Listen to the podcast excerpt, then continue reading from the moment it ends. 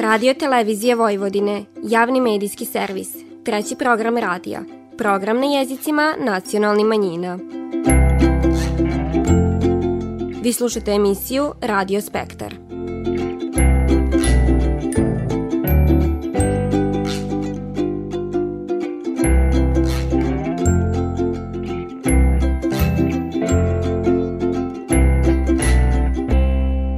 Dobar dan poštivani slušaoci, vi pratite program na bunjevačkom jeziku.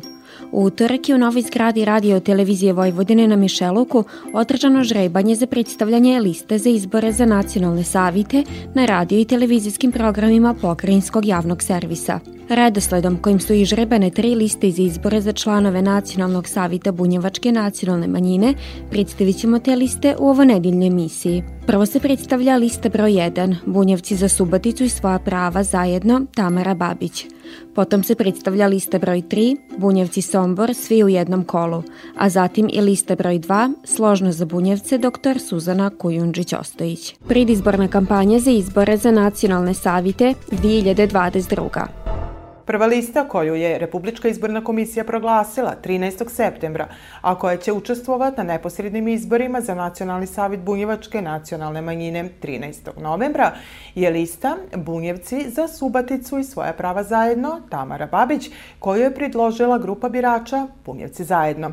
S nama u studiju je nosilac liste Tamara Babić. Vaša lista ima 19 kandidata. Čime ste se rukovodili prilikom odabira oni koji bi trebali ući u nov saziv savita? Pa, apsolutno e, smo se vodili e, time da na listu e, dođu ljudi znači koji su do sad radili vrlo aktivno, znači kroz sve ove četiri oblasti koje su pod ingerencijom Bunjačkog nacionalnog savita. Ljudi, znači, mlađe generacije koji znaju svoj posao i koji su priko 10 godina i 15 godina u Bunjačkoj nacionalnoj zajednici. Zatim dio liste je i zastupljen sa onima koji su prije dvije godine upisali ovaj fakultete i koji um, znači kroz svoj, uh, ajde kažem, znači dosadašnji rad su dali ogroman doprinos, uh, znači kroz DJ list, uh, u stvari list za mlade Bocko i koji u nekom svom narednom periodu žele ovaj, da ostanu u okviru Bunjačke nacionalne zajednice i naravno i dio je zastupljen sa ljudima koji su više od 30 godina dali ogroman doprinos da bi Bunjočka nacionalna zajednica danas bila ono što jeste. Poznato je da Nacionalni savjet ima ingerencije u četiri oblasti, to su obrazovanje, kultura, informisanje, službena upotreba jezika i pisma. Šta je to što imate u vašem programu, a odnosi se na oblast obrazovanja? Mi bi želeli, e, naravno, da pokušamo e, da znači, na teritoriji e, Sombora, znači da se otvore odelenja ovaj, na bunjevačkom jeziku. Zatim smo, smatramo da je isto važno istaći da Bunjački e, kulturni centar e, e, Novi Sad, znači, znači dvije godine finansira studente, znači oni besplatno žive u, u Novom Sadu, znači tokom svog školovanja i želimo da kroz taj vid, kako da kažem, rada sa mladima, postaknemo i naravno damo ogroman doprinos e, u, u, u tom nekom daljem radu na procesu obrazovanja.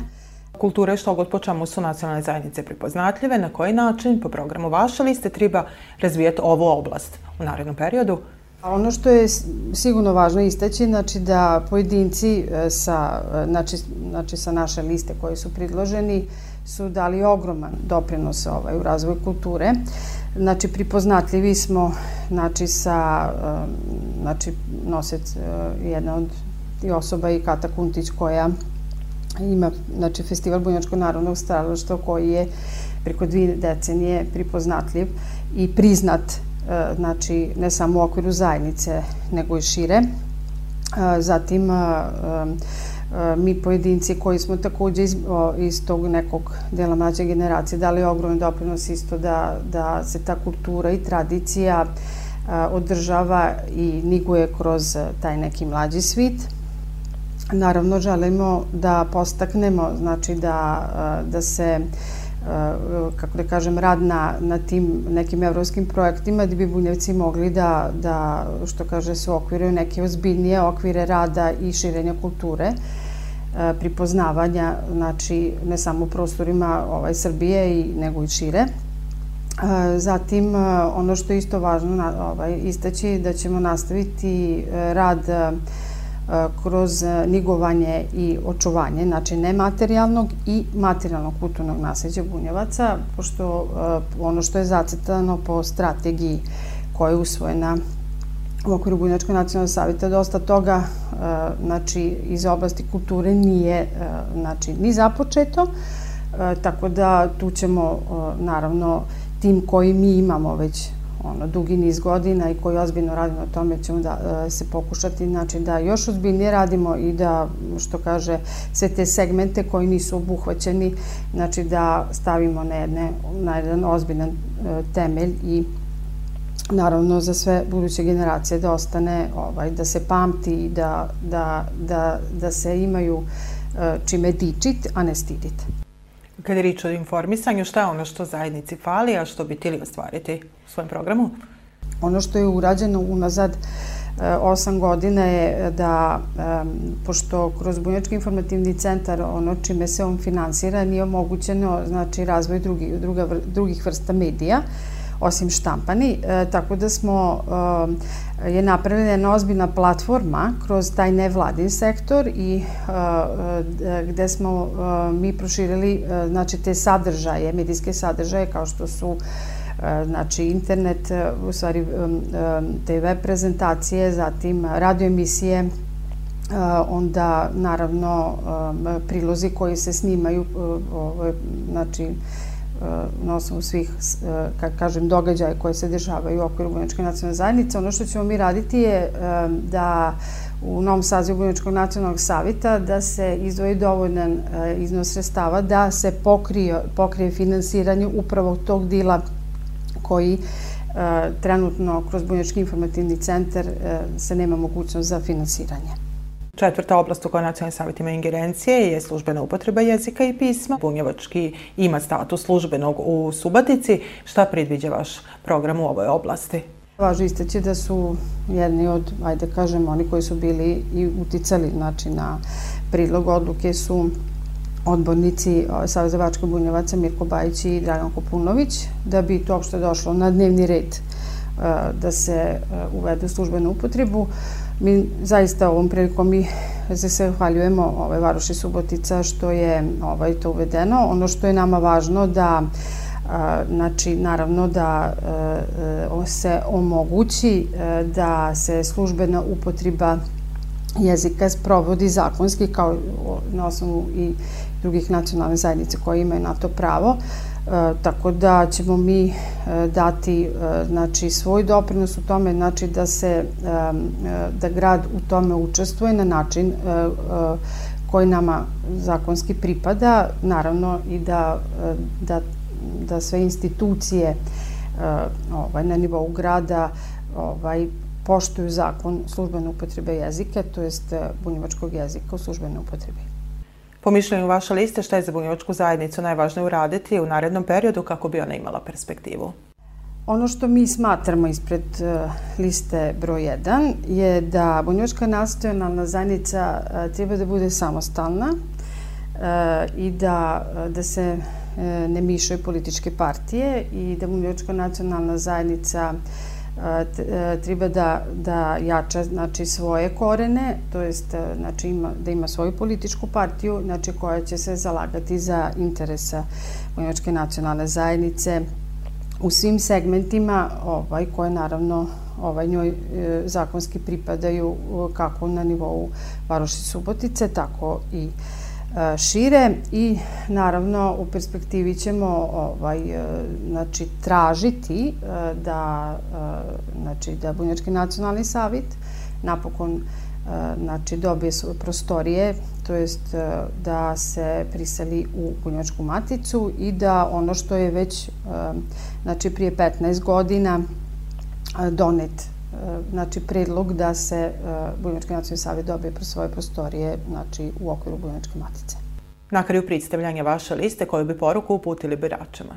Mi želimo, znači sa liste broj 1, da poručimo svojim biračima da e, mi svoju nacionalnu zajednicu volimo, nigujemo i e, sa izborom, znači ako se opridele glasati za nas, ćemo uraditi sve i opravdati povirenje naših birača. Poštovani gledalci, upravo ste kroz pristavljanje liste broj 1, Bunjevci za Subaticu i svoja prava zajedno. Tamara Babić imali prilike vidjeti šta je ono što ova lista nudi biračima koji će 13. novembra odlučivati o novom sazivu Bunjevačkog nacionalnog savita. Pridizborna kampanja za izbore za nacionalne savite 2022. Treća lista koju je Republička izborna komisija proglasila 29. septembra, a koja će učestvovati na neposrednim izborima za Nacionalni savjet Bunjevačke nacionalne manjine 13. novembra, je lista Bunjevci Sombor svi u jednom kolu koju je predložila grupa birača Bunjevci Sombor. S nama u studiju je nosilac liste Branko Pokornić. Vaša lista ima 10 kandidata. Čime ste se rukovodili prilikom odabira oni koji bi trebali biti u novom sazivu savjeta? Prvo, faljeni su spoštivana čeljad.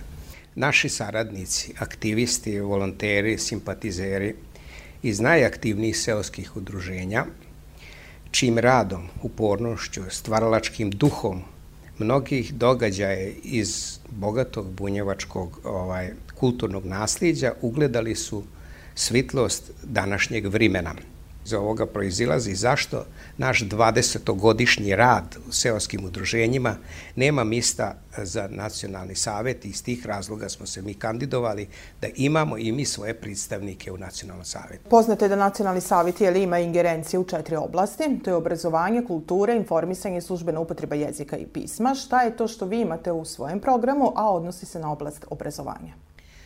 U nastupajućem periodu nakon stečenog prava službene upotrebe bunjevačkog jezika i pisma u Varoši Subotice, oblast obrazovanja ima poseban značaj. Neophodno je što prije formirati centar za obrazovanje i službenu upotrebu jezika i pisma. Zašto? Nedostatak kadrova nameće potrebu da se posviti posebna pažnja obrazovanju od priškolskog, osnovnog, srednjeg obrazovanja i akademskog obrazovanja – obim zadataka koji pristoji iz ove oblasti prevazilazi trenutno raspoložive mogućnosti odbora za obrazovanje. Zato je ovoj oblasti potreban profesionalni rad, to se može ostvariti samo preko Centra za obrazovanje i službenu upotrebu jezika i pisma, čiji osnivač mora biti Nacionalni savet. Kultura je što god po čemu se u nacionalne zajednice pripoznatljive. Na koji način po programu vaše liste treba razvijati oblast kulture u narednom periodu? Do sada najviše aktivnosti iz oblasti kulture, više od pet godina od strane Nacionalnog savita formiran je Centar za kulturu koji koordinira rad 19 bunjevačkih udruženja koji svojim amaterskim radom sa više ili manje uspeha organizuje rad na očuvanju i negovanju tradicije običaja bačkih bunjevaca. Nastalo je vrijeme kada moramo izaći iz okvira amaterizma. Nacionalni savet za ovog mandata treba u pregovorima sa vladom autonomne pokrajine Vojvodine da se Centar za kulturu Bunjevaca preimenuje u Zavod za kulturu Bunjevaca kako bismo mogli da apliciramo sredstva iz budžeta autonomne pokrajine Vojvodine koje drugi već odavno koriste i imaju svoja pozorišta, galerije, biblioteke, muzeje, a mi smo i nadalje podstanari, počeo od Nacionalnog saveta, Centra za kulturu, Bunjevačkog informativnog centra, pa skoro do svih bunjevačkih udruženja. Živimo i radimo izuzetno teškim uslovima. Opremu i inventar čuvamo po kućama. Nismo budžetski korisnici, već smo samo samofinansirajući. Ostvarujemo sredstva za svoj rad isključivo i članarina, eventualnih donacija, koji je sve manje današnje vrime, a, a kad je u pitanju o, iz projekata čija odobrena sredstva su strogo namenska i oni se ne mogu za druge namene upotrebiti. Ukinuti su svi konkursi za redovnu delatnost, a ukinuta je i pomoć udružime od strane nacionalnih saveta. Te ovoj teme u cilju opstanka udruženja u ovim teškim vremenima Nacionalni savet će tribati voditi brigu i neophodno je u značajnoj miri posvetiti i ovu pažnju. Kad je reč o informisanju, šta je ono što zajednici fali u ovoj oblasti, a što bi vi kroz svoj program tili ostvariti u narednom periodu? Što se tiče oblasti informisanja, ovaj, u njoj je urađeno dosta, može i bolje i još više. Trebamo da imamo emisija na lokalnoj televiziji, lokalnom radiju, a isključivo što ne zavisi samo od nas, mislim na nacionalni savet. Naravno, ovaj, pored pisanih medija, ovaj, tu su emisije na Bunjevačkom, na radiju i emisije, e, video emisije putem interneta. Mislim da u bliskoj budućnosti e, Nacionalni savet mora podržati Bunjevački informativni centar, jer on konkuriše isključivo na konkursima pokrajine, na drugim mestima nema za pisane medije. Ukoliko ovaj ne dobije sredstva i pomoć od Nacionalnog saveta, a, ovih ovaj emisija preko Bunjevačkog informativnog centra, odnosno preko ovaj e, medija centra se neće moći emitovati. Iz tih razloga insistiramo da Nacionalni savjet po ovom pitanju mora da vodi posebnu brigu. Četvrta oblast u kojoj Nacionalni savjet ima ingerencija je službena upotreba jezika i pisma. Bunjevački jezik ima status službenog u Subatici. Šta predviđa vaš program u ovoj oblasti? Kada je riječ o službenoj upotrebi jezika i pisma, otvoreni su nove mogućnosti i nova poglavlja u oblasti prava bunjevačke nacionalne zajednice u mnogim oblastima. Treba nastaviti sa obnavljanjem zahtjeva koji smo već više puta podneli da se akt iz 1945. godine čime se stič, ovaj, ukine a čine, čine bi, čime bi se otvorio prostor i mogućnost za zaustavljanje prisvajanje bunjevačke e, nacionalne kulture i bunjevačke imovine.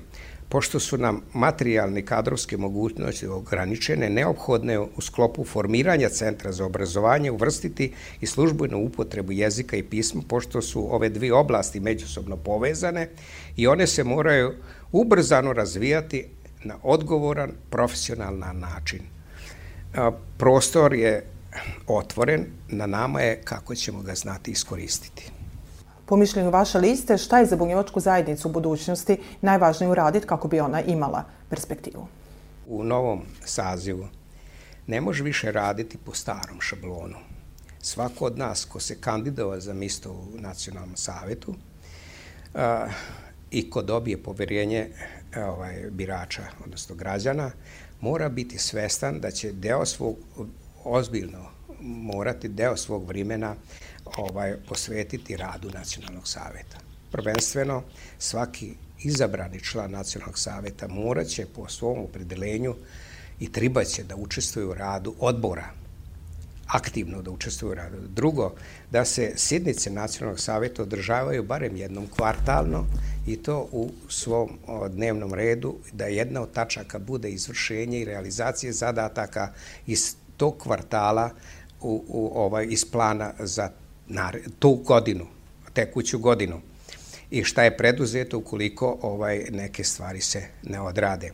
Treća stvar je da se sednice Nacionalnog savjeta i odbora, komisija isključivo vode i rasprava da se vodi na bunjevačkom maternjem jeziku. Mi kada već imamo ovaj svoj jezik, moramo ga i poštivati, a na taj način ćemo koristiti bunjevački jezik, odnosno bunjevački divan. Sledeća stvar koja je jako bitna, Bunjevački nacionalni savet, pored centra, odnosno pored odbora za dijasporu, mora formirati i odbor za virska pitanja. Mi moramo voditi dijalog sa crkvom. Odbor za naučno-istraživački rad. Mi moramo imati aktiv mladih, aktiv žena. To je sve u sklopu rada i realizacije Nacionalnog saveta. Na kraju predstavljanja vaše liste koju bi poruku uputili biračima? Na kraju poštivana čeljadi. Ako nas po radu pripoznajete i cinite naš rad, izađite na izbore za izbor Bunjevačkog nacionalnog savjeta u nedilju 13. novembra. Vaš glas je spas za sve nas. Lista broj 3. Bunjevci Sombor, svi u jednom kolu. Srićno.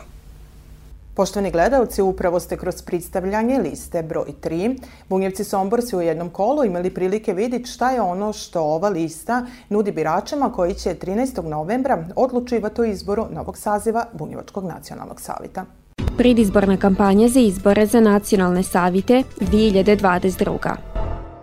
Druga lista koju je Republička izborna komisija proglasila 14. septembra, a koja će učestvovati na neposrednim izborima za Nacionalni savjet Bunjevačke nacionalne manjine 13. novembra, je lista Složno za Bunjevce dr. Suzana Kujundžić-Ostojić koju je predložila grupa birača Složno za Bunjevce.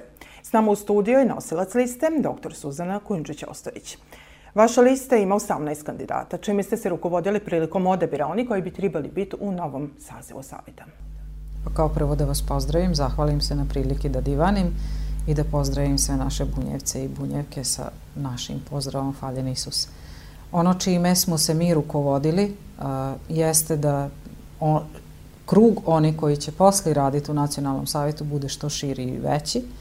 Zato se lista i zove složno za bunjevce, zato što smatramo da samo složnim uh, radom i sa, sa puno ljudi koji su uključeni u to možemo doći do pravi i najbolje rezultata.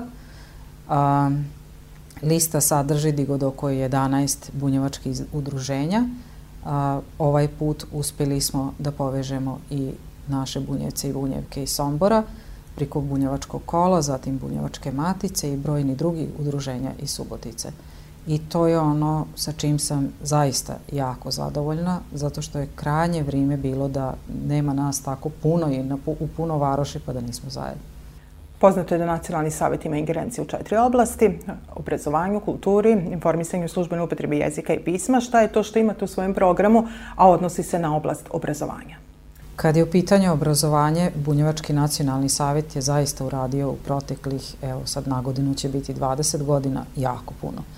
Danas smo imali i sastanak sa Savjetom Evrope koji je izuzetno pohvalio sve što je urađeno u, u, na polju obrazovanja.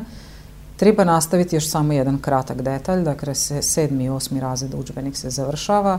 Naredne četiri godine plan nam je da napravimo učbenike i za naše srednjoškulce.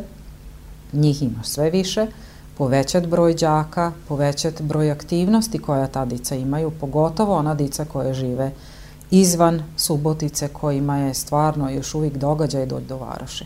Dakle, da te interakcije bude što više, da odlaze poput, poput i ovog što nudimo u smislu da, da se dolazi na, na dičiju nedelju, da se dolazi na ekskurziji i tako dalje. Ti aktivnosti i povećanja broja dice treba da bude sve više. Naravno, lektorat za jezik.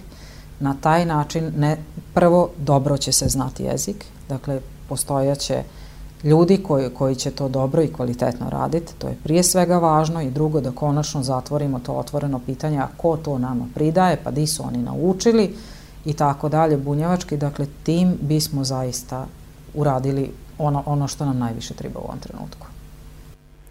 Kulture što god počemu su nacionalne zajednice prepoznatljive. Na koji način po programu vaše liste treba razvijati ovu oblast u narednom periodu? I po pitanju kulture, protekli četiri godine trudili smo se da uradimo maksimum. Ja mislim da smo blizu tog maksimuma svakako. Ono što bi trebalo uraditi u naredne četiri godine jeste da se kultura ne, ne centralizuje u smislu sad su izložbe pa su one samo u centru ili, ili su događaji pa su oni samo u centru Varoši. Uh, suprotno tog, ne samo, dakle da bude i tu, ali da se pojavljujemo u mesnim zajednicama, širom Subotice, širom Sombora, da nas ima više u selima i tako dalje, odnosno da, da približimo sve ono što je vezano za kulturu bunjevaca upravo tamo gdje naši bunjevci žive. Dobro, kad je rič o informisanju, šta je ono što zajednici fali, a što bi vi kroz vaš program tili ostvariti u narednom periodu? Kad je pitanje uh, informisanja i ono radi sasvim solidno. Ono što mi se čini da je potrebno jeste da bude frekventnije, jeste da bude u, u velikoj većini situacija blagovrimenije. A, svakako da, da ono zavisi od sredstava koja se mogu dobiti, ali potrudili bismo se na, na raznim konkursima i na raznim drugim a, mogućnostima da se dođe do sredstava, da se ono obogati i prosto da bude informisanje koje bi imalo daleko veći broj saradnika, spoljni saradnika prije svega, zato što oni dono, donose onu živost i šarenilu informisanju koje je izuzetno bitno i važno i da prosto imamo uh, visti iz svakog našeg sela, iz svakog mista, a to se može upravo na taj način postignuti. Četvrta oblast u kojoj Nacionalni savjet ima ingerencije je službena upotreba jezika i pisma. Odmivački jezik ima status službenog u Subotici. Šta predviđa vaš program u ovoj oblasti? Sama činjenica da jezik postoji, dakle, potrebno je privoditi brojne dokumente svakodnevno, to je velik posao i to zaista se jako puno radi na tom planu. A, prije svega trebalo bi napraviti što prije razne e, radionice po pitanju jezika od medija, od učitelja, od oni koji, koji privode tekstovi i tako dalje. Dakle, e, raditi na jezičkoj kompetenciji, razi, raditi na, na proširivanju, zašto ne raditi sa našim ljudima koji ima zainteresovani za neki kurs vezan za bunjevački i naravno ono što želimo u naredne četiri godine, najviše zainteresovani da uče bunjevački jezik jesu naši bunjevci u Mađarskoj. Tu su, što bi se reklo, velik zalogaj, veliki poslovi, dakle treba da se naprave planovi, programi koje bi Mađarska Mađarsko ministarstvo za obrazovanje trebalo da odobri i tako dalje, ali to je ono što, što želimo raditi nadalje. Pomišljam vaše liste, šta je za bunjočku zajednicu u budućnosti najvažnije uraditi kako bi ona imala perspektivu? A, divanili smo o obrazovanju. A, obrazovanje je budućnost svakog naroda, pa i nas. Mi imamo ovaj jedan izborni predmet i prema njemu se odnosimo sa krajnjom uzbiljnošću zato što na taj način dolazimo do dice, a evo sad unatrag dvi godine od kad imamo i bunjevačko i srednjim školama i na taj način. Posvetiti se mladim ljudima i probuditi uh, ljubav prema svom narodu i svist o pripadnosti bunjevačke zajednice, to je nešto što nam je ekstremno bitno i važno. A, zatim, a, želja nam je da napravimo jednu bunjevačku zadrugu, nek to tako bude sad radni naziv, ali da okupimo sve one koji se bave ili poljoprivredom, ili voćarstvom, ili stočarstvom, ili, se, ili žene koje se bave a, ručnim radovima, tradicionalnim zanatima i tako dalje. Svidoci smo svugdje oko nas da je to sad u jednoj ekspanziji, da je moderno, da je interesantno, da Zapad investira u takve projekte, zašto to ne bi uradili i mi. A, takođe, želja nam je da napravimo i radni tim koji bi se bavio pravima žena, pravima stari, a, da budemo jednom riči mnogo šire nego što, je to, nego što su ove usko četiri oblasti. U proteklom periodu su se postavljali temelji i svi ovi oblasti o kojima smo divanili, sad smo te poslove odradili i sad je vrime da iđemo brže, bolje i puno jače nego što smo radili to u ovom periodu. Na kraju pristavljanja liste, koju bi poruku uputili biračima? Dakle, 13. novembra pozvala bi sve naše bunjevce i bunjevke koji su upisani u poseban birački spisak da izađu na izbore, da po svom mišljenju odaberu najbolji saziv nacionalnog savjeta, dakle da oni odaberu lista koje postoje, a ja bi naravno bila jako srećna i mi svi zajedno koji smo na listi broj 2 da upravo mi budemo njev izbor. Dobro, s obzirom na to da vam je još priostalo vremena koje je predviđeno za predstavljanje liste, da li imate još toga da kažete? Da, u toku je i, i razgovor i, i plan za osposobljavanje mladi ljudi na koji na, način da napišu svoj CV, na koji način da se da apliciraju za poslove. A, dakle, cilj nam je da, da konačno osnažimo taj naš bunjevački živalj i da mu budemo a, pomoć u mnogim stvarima koje su životne važnosti. Dakle, to kojem narodu pripadate naravno da je bitno i važno. Bitno je i važno kako, kako će biti sastavljen nacionalni savjet i tako dalje, ali ljudima treba živiti.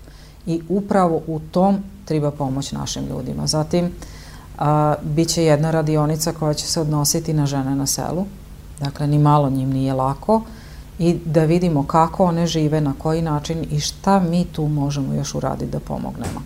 Poštovani gledalci, upravo ste kroz predstavljanje liste 2 Složna za bunjevce, dr. Suzana Kunđić-Ostojić, imali prilike vidjeti šta je ono što ova lista nudi biračima koji će 13. novembra odlučivati o novom sazivu Bunjevačkog nacionalnog savjeta. Predizborna kampanja za izbore za nacionalne savite 2022. Slušali ste emisiju Radio Spektar. Slušajte nas petkom posle podne od 14 časova i 15 minuta do 14 časova i 45 minuta na radio talasima 100 MHz trećeg programa radija Radio Televizije Vojvodine. Ovo izdanje su za vas pripravile novinarke redakcije na bunjevačkom jeziku Nataša Stantić i Vanja Nešković. Kroz emisiju vas je vodila Vanja Nešković.